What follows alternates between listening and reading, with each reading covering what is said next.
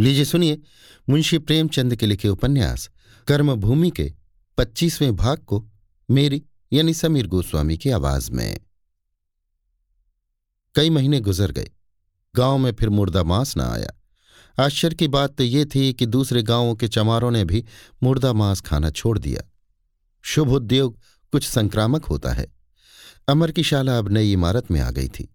शिक्षा का लोगों को कुछ ऐसा चस्का पड़ गया था कि जवान तो जवान बूढ़े भी आ बैठते और कुछ न कुछ सीख जाते। अमर की शिक्षा शैली आलोचनात्मक थी। अन्य देशों की सामाजिक और राजनीतिक प्रगति नए नए आविष्कार नए नए विचार उसके मुख्य विषय थे। देश देशांतरों के रस्म रिवाज आचार विचार की कथा सभी चाव से सुनते। उसे ये देखकर कभी कभी विस्मय होता था कि निरक्षर लोग जटिल सामाजिक सिद्धांतों को कितनी आसानी से समझ जाते हैं। सारे गाँव में एक नया जीवन प्रवाहित होता हुआ जान पड़ता था। छूत छात का जैसे लोप हो गया था। दूसरे गाँवों की ऊँची जातियों के लोग भी अक्सर आ जाते थे। दिन भर के परिश्रम के बाद अमर लेटा हुआ एक उपन्यास पढ़ रहा था कि मुन्नी आकर खड़ी हो गई। अमर पढ़ने में इतना लिप्त था कि मुन्नी के आने की उसको खबर न हुई। राजस्थान की वीर नारियों के बलिदान की कथा थी। उस उज्जवल बलिदान की, जिसकी संसार के इतिहास में कहीं मिसाल नहीं है। जिसे पढ़कर आज भी हमारी गर्दन गर्व से उठ जाती है। जीवन को किसने इतना तुच्छ समझा होगा? मर्यादा की रक्षा का ऐसा अलौकिक आदर्श और कहाँ मिलेगा? आज का बुद्धिवाद उन वीर माताओं पर चाहे जितना कीचड़ फेंक ले, हमारी श्रद्धा उनके चरणों पर सदैव सिर झुकाती रहेगी। मुन्नी चुपचाप खड़ी अमर के मुख की ओर ताकती रही। मेघ का वो अल्पांश जो आज एक साल हुए, उसके हृदय आकाश में पक्षी की भांति उड़ता हुआ आ गया था धीरे धीरे संपूर्ण आकाश पर छा गया। अतीत की ज्वाला में झुलसी हुई कामनाएँ इस शीतल छाया में फिर हरी होती जाती थीं। वो शुष्क जीवन, उद्यान की भांति सौरभ और विकास से लहराने लगा है। औरों के लिए तो उसकी देवरानियाँ भोजन पकाती, अमर के लिए वो खुद पकाती। बेचारे दो तो रोटियाँ खाते हैं और ये गवारने मोटे मोटे लिट्ट बनाकर रख देती हैं। अमर उससे कोई काम करने को कहता तो उसके मुँह पर आनंद की ज्योति सी झलक उठती। वो एक नए स्वर्ग की कल्पना करने लगती, एक नए आनंद का स्वप्न देखने लगती। एक दिन सलोनी ने उससे मुस्कुराकर कहा, अमर भैया, तेरे ही भाग से यहाँ आ गए मुन्नी। अब तेरे दिन फिरेंगे। मुन्नी ने हर्ष को जैसे मुट्ठी में दबाकर कहा, क्या कहती हो काकी? कहाँ मैं, कहाँ वो? मुझसे कई साल छोटे होंगे। फिर ऐसे विद्वान, ऐसे चतुर। मैं तो उनकी जूतियों के बराबर भी नहीं। काकी ने कहा यह सब ठीक है मुन्नी, पर तेरा जादू उन पर चल गया है।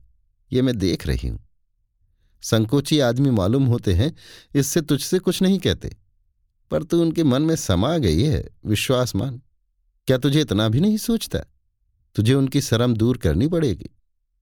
मुन्नी ने पुलकित होकर कहा तुम्हारी असीस है कहा कि तो मेरा मनोरथ भी पूरा हो जाएगा। मुन्नी एक क्षण अमर को देखती रही, तब झोपड़ी में जाकर उसकी खाट निकाल लाई।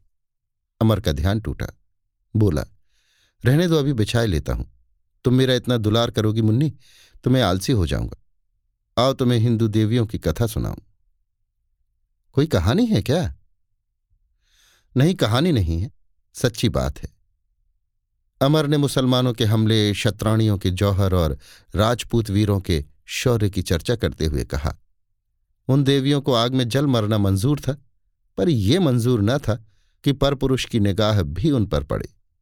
अपने नाम पर मर मिटती थी। हमारी देवियों का ये आदर्श था। आज यूरोप का क्या आदर्श है? जर्मन सिपाही फ्रांस पर चढ़ाए और पुरुषों से गाँव खाली हो गए। फ्रांस की नारियाँ जर्मन सैनिकों और नायकों ही से प्रेम क्रीड़ा करने लगी। मुन्नी नाक से कोड़कर बोली, बड़ी चंचल है सब, लेकिन उन स्त्रियों से जीते जी कैसे जला जाता था? अमर ने पुस्तक बंद कर दी। बड़ा कठिन है मुन्नी, यहाँ तो जरा सी चिंगारी लग जाती है तो बिलबिला उठते हैं। तभी तो आज सारा संसार उनके नाम के आगे सिर झुकाता है। मैं तो जब ये कथा पढ़ता हूँ तो रोए खड़े हो जाते हैं। यही जी चाहता है कि जिस पवित्र भूमि पर उन देवियों की चिताएँ बनी, उसकी राख सिर पर चढ़ाऊं, आँखों में लगाऊँ और वहीं मर जाऊँ। मुन्नी किसी विचार में डूबी भूमि की ओर ताक रही थी। अमर ने फिर कहा कभी कभी तो ऐसा भी हो जाता था कि पुरुषों को घर के माया मोह से मुक्त करने के लिए स्त्रियाँ लड़ाई के पहले ही जौहर कर लेती थीं। आदमी को जान इतनी प्यारी होती है कि बूढ़े भी मरना नहीं चाहते। हम नाना कष्ट झेल कर भी जीते हैं। बड़े बड़े ऋषि महात्मा भी जीवन का मोह नहीं छोड़ सकते। पर उन देवियों के लिए जीवन खेल था। मुन्नी अब भी मौन खड़ी थी। उसके मुख का रंग उड़ा हुआ था। मानो कोई दुस्सह, अंतर्वेदना हो रही हो। अमर ने घबरा कर पूछा, कैसा जी है मुन्नी? चेहरा क्यों उतरा हुआ है? मुन्नी ने क्षीण मुस्कान के साथ कहा, मुझसे पूछते हो? मुझे क्या हुआ है? कुछ बात तो है। मुझसे छिपाती हो। नहीं जी, कोई बात नहीं। एक मिनट के बाद उसने फिर कहा, तुमसे आज अपनी कथा कहूँ सुनोगे? बड़े हर्ष से? मैं तो तुमसे कई बार कह चुका, तुमने सुनाई ही नहीं। मैं तुमसे डरती हूँ। तुम मुझे नीच और जाने क्या क्या समझने लगोगे? अमर ने मानो शुद्ध होकर कहा, अच्छी बात है, मत कहो। मैं तो जो कुछ हूँ, वहीं रहूँगा। तुम्हारे बनाने से तो नहीं बन सकता? मुन्नी ने हार कर कहा तुम तो लाला जरा सी बात पर चिढ़ जाते हो, जब ही स्त्री से तुम्हारी नहीं पड़ती अच्छा लो सुनो, जो जी में आए समझना। मैं जब काशी से चली तो थोड़ी देर तक तो मुझे कुछ होश ही ना रहा, कहाँ जाती हूँ, क्यों जाती हूँ, कहाँ से आती हूँ। और मैं उसमें डूबने उतराने लगी। अब मालूम हुआ, क्या कुछ खोकर मैं चली जा रही हूँ। ऐसा जान पड़ता था कि मेरा बालक मेरी गोद आने के लिए हुमक रहा है। ऐसा मोह मेरे मन में कभी न जागा था।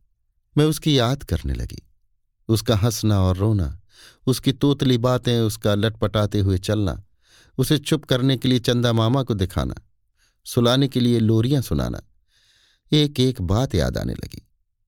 मेरा वो छोटा सा संसार कितना सुखमय था। उस रत्न को गोद में लेकर मैं कितनी निहाल हो जाती थी। मानो संसार की संपत्ति मेरे पैरों के नीचे है। उस सुख के बदले मैं स्वर्ग का सुख भी न लेती। जैसे मन की सारी अभिलाषाएँ उसी बालक में आकर जमा हो गई हों।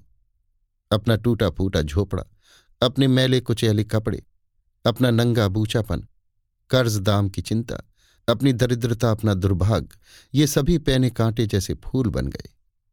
अगर कोई कामना थी तो ये कि मेरे लाल को कुछ न होने पाए।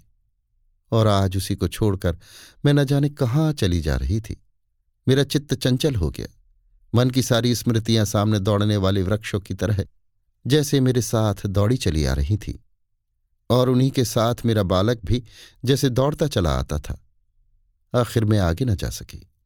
दुनिया हंसती है, हंसे, बिरादरी मुझे निकालती है, निकाल दे। मैं अपने लाल को छोड़कर न जाऊँगी। मेहनत मजूरी करके भी तो अपना निबाह कर सकती हूँ। अपने लाल को आँखों से देखती तो रहूँगी। उसे मेरी गोद से कौन छीन सकता है? मैं उसके लिए मरी हूँ, मैंने उसे अपने रक्त से सिरजा है, वो मेरा है, उस पर किसी का अधिकार नहीं। जब ही लखनऊ आया, मैं गाड़ी से उतर पड़ी।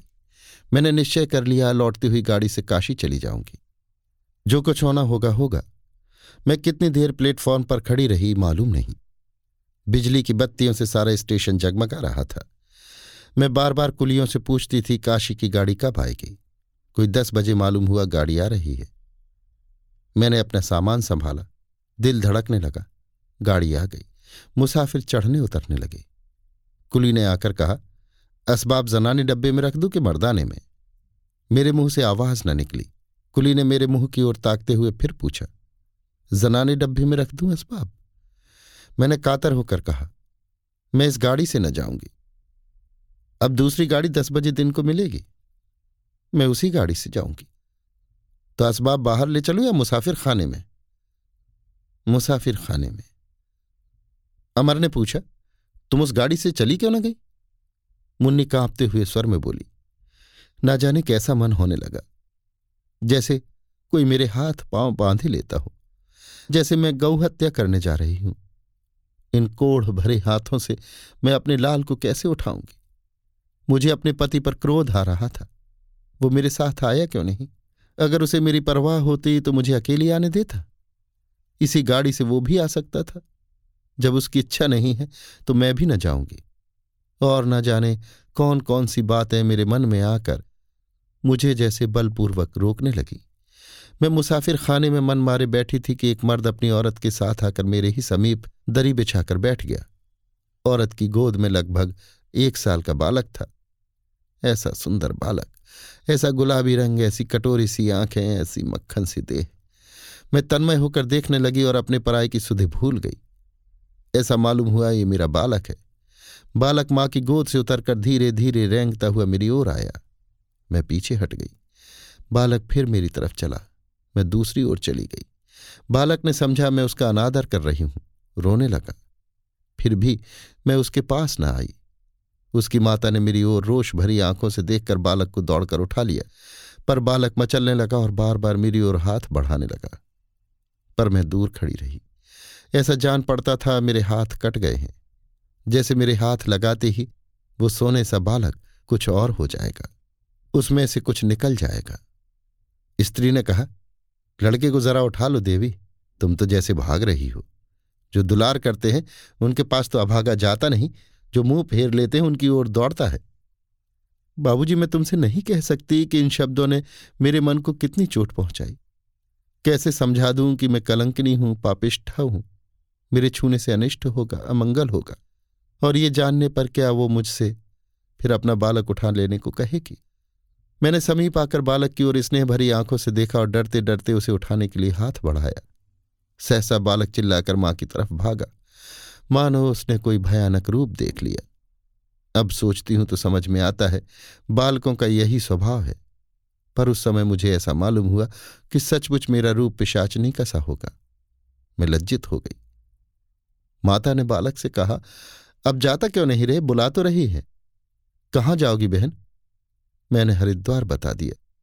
वो स्त्री पुरुष भी हरिद्वार जा रहे थे। गाड़ी छूट जाने के कारण ठहर गए थे। घर दूर था। लौटकर न जा सकते थे। मैं बड़ी खुश हुई कि हरिद्वार तक साथ तो रहेगा। लेकिन फिर वो बालक मेरी ओर न आया। थोड़ी देर में स्त्री पुरुष तो सो गए, पर मैं बैठी रही। माँ से चिमटा हुआ बालक भी सो रहा था। मेरे मन में बड़ी प्रबल इच्छा हुई कि बालक को उठाकर प्यार करूँ। पर दिल काँप रहा था कि कहीं बालक रोने लगे या माता जाग जाए तो दिल में क्या समझे। मैं बालक का फूल सा मुखड़ा देख रही थी। वो शायद कोई स्वप्न देखकर मुस्कुरा रहा था। मेरा दिल काबू से बाहर हो गया। मैंने सोते हुए बालक को छाती से लगा लिया, पर दूसरे ही क्षण में सचेत हो गई और बालक को लिटा दिया। उस क्षणिक प्यार में कितना आनंद था। जान पड़ता था, मेरा ही बालक ये रूप धरकर मेरे पास आ गया है। देवी जी का हृदय बड़ा कठोर था। बात बात पर उस नन्हे से बालक को झिड़क देती। कभी कभी मार बैठती थी। मुझे उस वक्त ऐसा क्रोध आता था कि उन्हें खूब डांटू। अपने बालक पर माता इतना क्रोध कर सकती है, ये मैंने आज ही देखा। जब दूसरे दिन हम लोग हरिद्वार की गाड़ी में बैठे तो बालक मेरा हो चुका था।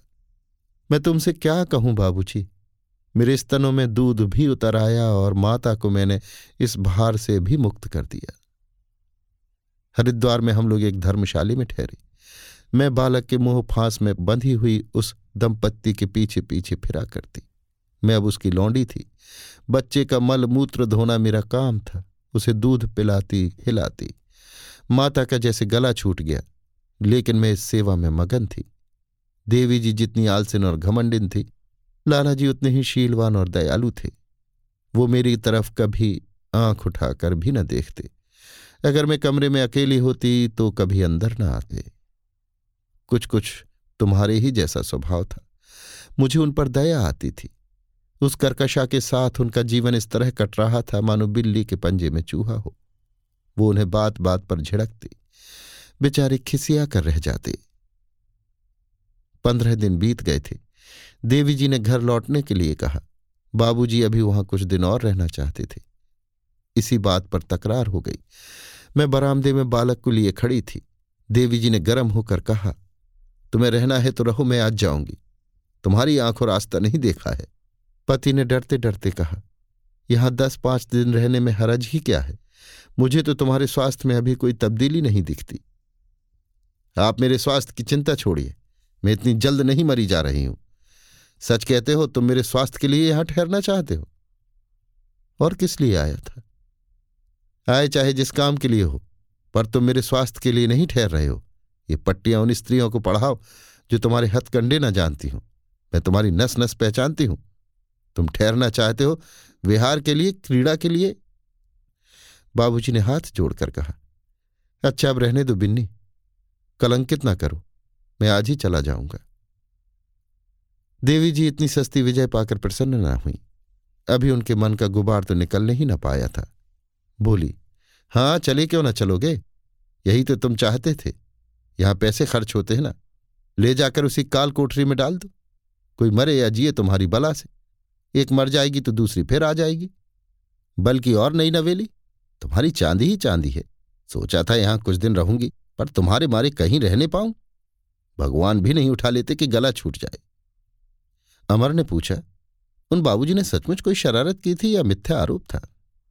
मुन्नी ने मुँह फेर कर मुस्कुराते हुए कहा, लाला, तुम्हारी समझ बड़ी मोटी है। वो डायन मुझ पर आरोप कर रही थी। बेचारे बाबूजी दबे जाते थे कि कहीं वो चुड़ैल बात खोलकर न कह दे। हाथ जोड़ते थे, मिन्नतें करते थे, पर वो किसी तरह रास न होती थी। आँखें मटका कर बोली, भगवान ने मुझे भी आँखें दी हैं, अंधी नहीं हूँ। मैं तो कमरे में पड़ी पड़ी कराऊं और तुम बाहर गुलछर्रे उड़ाओ। दिल बहलाने को कोई शगल चाहिए? धीरे धीरे मुझ पर रहस्य खुलने लगा। मन में ऐसी ज्वाला उठी कि अभी इसका मुँह नोच लूँ। मैं तुमसे कोई पर्दा नहीं रखती, लाला। मैंने बाबूजी की ओर कभी आँख उठाकर देखा भी न था, पर यह चुड़ैल मुझे कलंक लगा रही थी। बाबूजी का लिहाज न होता तो मैंने उस चुड़ैल का मिजाज ठीक कर दिया होता। जहाँ सुई न चुभे, वहाँ फाल चुभाए देती थी। आखिर बाबूजी को भी क्रोध आया। तुम बिल्कुल झूठ बोलती हो, सरासर झूठ। मैं सरासर झूठ बोलती हूँ? हाँ, सरासर झूठ बोलती हो। खा जाओ अपने बेटे की कसम। मुझे चुपचाप वहाँ से टल जाना चाहिए था। लेकिन अपने मन को क्या करूँ जिससे अन्याय नहीं देखा जाता? मेरा चेहरा मारे क्रोध के तमतमा उठा। मैंने उसके सामने जाकर कहा बहू जी बस अब जबान बंद करो, नहीं तो अच्छा ना होगा। मैं तरह देती जाती हूँ और तुम सिर चढ़ती जाती हो। मैं तुम्हें शरीफ समझकर तुम्हारे साथ ठहर गई थी। अगर जानती कि तुम्हारा स्वभाव इतना नीच है तो तुम्हारी परछाई से भागती। मैं हरजाई नहीं हूँ, ना अनाथ हूँ। भगवान की दया से मेरे भी पति हैं। किस्मत का खेल है कि यहाँ अकेली पड़ी हूँ।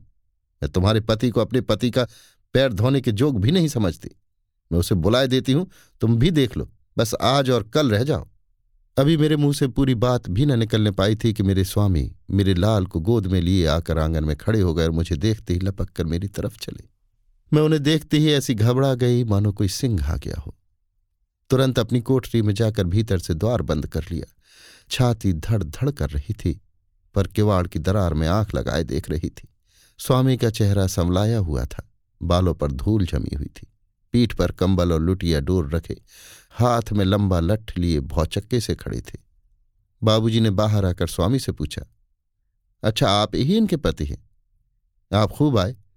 अभी तो वो आप ही की चर्चा कर रही थी। आइए, कपड़े उतारिए। मगर बहन भीतर क्यों भाग गई? यहाँ परदेश में कौन पड़ता? मेरे स्वामी को तो तुमने देखा ही उनके सामने बाबूजी बिल्कुल ऐसे लगते थे जैसे साण के सामने नाटा बैल। स्वामी ने बाबूजी को कोई जवाब न दिया। मेरे द्वार पर आकर बोले, मुन्नी, ये क्या अंधेर करती हो? मैं तीन दिन से तुम्हें खोज रहा हूँ। आज मिली भी तो भीतर जा बैठी। ईश्वर के लिए किवाड़ खोल दो और मेरी दुख कथा सुन लो। फिर तुम्हारी जो इच्छा हो करना। मेरी आँखों से आँसू बह रहे थे। जी चाहता था कि वाड़ खोलकर बच्चे को गोद में ले लूँ, पर न जाने मन के किसी कोने में कोई बैठा हुआ कह रहा था, खबरदार जो बच्चे को गोद में लिया। जैसे कोई प्यास से तड़पता हुआ आदमी पानी का बर्तन देख कर टूटे, पर कोई उससे कह दे, पानी जूठा है। एक मन कहता था, स्वामी का अनादर मत कर। ईश्वर ने जो पत्नी और माता का नाता जोड़ दिया है, वो क्या किसी के तोड़े टूट सकता है? दूसरा मन कहता था, तू अब अपने पति को पति और पुत्र को पुत्र नहीं कह सकती। क्षणिक मोह के आवेश में पड़कर तू क्या उन दोनों को कलंकित कर देगी? मैं किवाड़ छोड़कर खड़ी हो गई। बच्चे ने किवाड़ को अपनी नन्ही नन्ही हथेलियों से पीछे ढकेलने के लिए ज़ोर लगाकर कहा, तेवाल थोलो। ये तोतले बोल कितने मीठे थे, जैसे सन्नाटे में किसी शंका से भयभीत होकर हम गाने लगते हैं। अपने ही शब्दों से दुकेले होने की कल्पना कर लेते हैं। मैं भी इस समय अपने उमड़ते हुए प्यार को रोकने के लिए बोल उठी। तुम क्यों मेरे पीछे पड़े हो? क्यों नहीं समझ लेते कि मर गई? तुम ठाकुर होकर भी इतने दिल के कच्चे हो। एक तुच्छ नारी के लिए अपने कुल मर्जात डुबोए जाते हो। जाकर अपना ब्याह कर लो और बच्चे को पालो। इस जीवन में मेरा तुमसे कोई नाता नहीं है। हाँ भगवान से यही मांगती हूँ कि दूसरे जन्म में तुम फिर मुझे मिलो। क्यों मेरी टेक तोड़ रहे हो? मेरे मन को क्यों मोह में डाल रहे हो? पतिता के साथ तुम सुख से न रहोगे। मुझ पर दया करो, आज ही चले जाओ, नहीं मैं सच कहती हूँ, जहर खा लूँगी। स्वामी ने करुणाग्रह से कहा, मैं तुम्हारे लिए अपनी कुल मर्यादा, भाई बंद सब कुछ छोड़ दूँगा। मुझे किसी की परवाह नहीं है। घर में आग लग जाए, मुझे चिंता नहीं। मैं या तो तुम्हें लेकर जाऊँगा या यहीं गंगा में डूब मरूँगा। अगर मेरे मन में तुमसे रत्ती भर भी मैल हो तो भगवान मुझे सौ बार न रख दें। अगर तुम्हें नहीं चलना है तो तुम्हारा बालक तुम्हें सौंप कर मैं जाता हूँ। इसे मारो या जलाओ। मैं फिर तुम्हारे पास ना आऊँगा। अगर कभी सुधी आए तो चुल्लू भर पानी देना। लाला, सोचो, मैं कितने बड़े संकट में पड़ी हुई थी। स्वामी बात के धनी हैं, ये मैं जानती थी। प्राण को वो कितना तुच्छ समझते हैं, ये भी मुझसे छिपाना था। फिर भी मैं अपना हृदय कठोर किए रही। जरा सी नर्म पड़ी और सर्वनाश हुआ। मैंने पत्थर का कलेजा बनाकर कहा अगर तुम बालक को मेरे पास छोड़कर गए तो उसकी हत्या तुम्हारे ऊपर होगी, क्योंकि मैं उसकी दुर्गति देखने के लिए जीना नहीं चाहती। उसके पालने का भार तुम्हारे ऊपर है, तुम जानो तुम्हारा काम जाने। मेरे लिए जीवन में अगर कोई सुख था तो यही कि मेरा पुत्र और स्वामी कुशल से है। तुम मुझसे ये सुख छीन लेना चाहते हो, छीन लो, मगर याद रखो, वो मेरे जीवन का आधार है। मैंने देखा, स्वामी ने बच्चे को उठा लिया, जिसे एक क्षण पहले गोद से उतार दिया था। और उल्टे पाँव लौट पड़े। उनकी आँखों से आँसू जारी थे और ओंठ काँप रहे थे। देवी जी ने भलमनसी से काम लेकर स्वामी को बैठाना चाहा। पूछने लगी, क्या बात है? क्यों रूठी हुई हैं? पर स्वामी ने कोई जवाब न दिया। बाबू साहब फाटक तक उन्हें पहुँचाने गए। कह नहीं सकती दोनों जनों में क्या बातें हुई। अनुमान करती हूँ कि बाबूजी ने मेरी प्रशंसा की होगी। मेरा दिल अब भी काँप रहा था कि कहीं स्वामी सचमुच आत्मघात न कर लें। देवियों और देवताओं की मनौतियाँ कर रही थी कि मेरे प्यारे की रक्षा करना। जो ही बाबूजी लौटे, मैंने धीरे से किवाड़ खोलकर पूछा, किधर गए? कुछ और कहते थे? बाबूजी ने तिरस्कार भरी आँखों से देखकर कहा, कहते क्या? मुँह से आवाज़ भी तो निकले। हिचकी बंधी हुई थी। अब से कुशल है, जाकर रोक लो। वो गंगा जी की ओर ही गए हैं। तुम इतनी दयावान होकर भी इतनी कठोर हो यह आज ही मालूम हुआ। गरीब बच्चों की तरह फूट फूट कर रो रहा था। मैं संकट की उस दशा को पहुँच चुकी थी जब आदमी परायों को अपना समझने लगता है। डांट कर बोली, तब भी तुम दौड़े यहाँ चले आए? उनके साथ कुछ देर रह जाते तो छोटे ना हो जाते और ना यहाँ देवी जी को कोई उठा ले जाता। इस समय वो आपे में नहीं है, फिर भी तुम उन्हें छोड़कर भागे चले आए? देवी जी बोली, यहाँ ना दौड़ आते तो क्या जाने, मैं कहीं निकल भागती। लो, आकर घर में बैठो, मैं जाती हूँ। पकड़कर घसीट न लाऊं तो अपने बाप की नहीं। धर्मशाले में बीसों ही यात्री टिके हुए थे। सब अपने अपने द्वार पर खड़े ये तमाशा देख रहे थे। देवी जी ज्यों ही निकली, चार पाँच आदमी उनके साथ हो लिए। आध घंटे में सभी लौट आए। मालूम हुआ कि वो स्टेशन की तरफ़ चले गए। पर मैं जब तक उन्हें गाड़ी पर सवार होते न देख लूँ, चैन कहाँ? गाड़ी प्रातःकाल जाएगी। रात भर वो स्टेशन पर रहेंगे। ज्यों ही अंधेरा हो गया, मैं स्टेशन जा पहुँची। वो एक वृक्ष के नीचे कंबल बिछाए बैठे हुए थे। मेरा बच्चा लोटे की गाड़ी बनाकर डोर से खींच रहा था। बार बार गिरता था और फिर उठकर खींचने लगता था। मैं एक वृक्ष की आड़ में बैठकर ये तमाशा देखने लगी। तरह तरह की बातें मन में आने लगी। बिरादरी का ही तो डर है। मैं अपने पति के साथ किसी दूसरी जगह रहने लगूं तो बिरादरी क्या कर लेगी? लेकिन क्या अब मैं वो हो सकती हूँ जो पहले थी? एक क्षण के बाद फिर वही कल्पना। स्वामी ने साफ़ कहा है, उनका दिल साफ़ है। बातें बनाने की उनकी आदत नहीं। तो वो कोई ऐसी बात कहेंगे ही क्यों? जो मुझे लगे। गड़े मुर्दे उखाड़ने की उनकी आदत नहीं। वो मुझसे कितना प्रेम करते थे। अब भी उनका हृदय वही है। मैं व्यर्थ के संकोच में पड़कर उनका और अपना जीवन चौपट कर रही हूँ। लेकिन मैं अब क्या वो हो सकती हूँ जो पहले थी? नहीं, अब मैं वो नहीं हो सकती। पतिदेव अब मेरा पहले से अधिक आदर करेंगे, मैं जानती हूँ। मैं घी का घड़ा भी लुढ़का दूँगी तो कुछ न कहेंगे। वो उतना ही प्रेम भी करेंगे। लेकिन वो बात कहाँ जो पहले थी? अब तो मेरी दशा उस रोगणी किसी होगी, जिसे कोई भोजन रुचिकर नहीं होता। तो फिर मैं ज़िंदा ही क्यों रहूँ?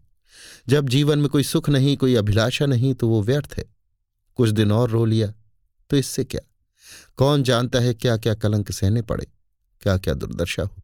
मर जाना कहीं अच्छा। ये निश्चय करके मैं उठी। सामने ही पतिदेव सो रहे थे। बालक भी पड़ा सोता था। ओह, कितना प्रबल बंधन था, जैसे सूम का धन हो। वो उसे खाता नहीं, देता नहीं। इसके सिवा उसे और क्या संतोष है कि उसके पास धन है। इस बात से ही उसके मन में कितना बल आ जाता है। मैं उसी मोह को तोड़ने जा रही थी। मैं डरते डरते जैसे प्राणों को आँखों में लिए पतिदेव के समीप गई, पर वहाँ एक क्षण भी खड़ी न रह सकी। जैसे लोहा खिंचकर चुंबक से जा चिमटता है, उसी तरह मैं उनके मुख की ओर खिंची जा रही थी। मैंने अपने मन का सारा बल लगाकर उसका मोह तोड़ दिया और उसी आवेश में दौड़ी हुई गंगा के तट पर आई। मोह अब भी मन से चिपटा हुआ था। मैं गंगा में कूद पड़ी। अमर ने कातर होकर कहा, अब नहीं सुना जाता मुन्नी, फिर कभी कहना। मुन्नी मुस्कुराकर बोली, वाह, अब रह ही क्या गया मैं कितनी देर पानी में रही, कह नहीं सकती। जब होश आया तो इसी घर में पड़ी हुई थी। मैं बहती चली जाती थी। प्रातःकाल चौधरी का बड़ा लड़का सुमेर गंगा नहाने गया और मुझे उठा लाया। तब से मैं यही हूँ। अछूतों की इस झोपड़ी में मुझे जो सुख और शांति मिली उसका बखान क्या करूँ? काशी और पयाग मुझे भाभी कहते हैं, पर सुमेर मुझे बहन कहता था। मैं अभी अच्छी तरह उठने बैठने भी न पाई थी कि वो परलोक सिधार गया। अमर के मन में एक कांटा बराबर खटक रहा था। वो कुछ निकला, पर अभी कुछ बाकी था। सुमीर को तुमसे प्रेम तो होगा ही। मुन्नी के तेवर बदल गए। हाँ, था, और थोड़ा नहीं, बहुत था। तो फिर उसमें मेरा क्या बस? जब मैं स्वस्थ हो गई तो एक दिन उसने मुझसे अपना प्रेम प्रकट किया। मैंने क्रोध को हँसी में लपेट कर कहा, क्या तुम इस रूप में मुझसे नेकी का बदला चाहते हो?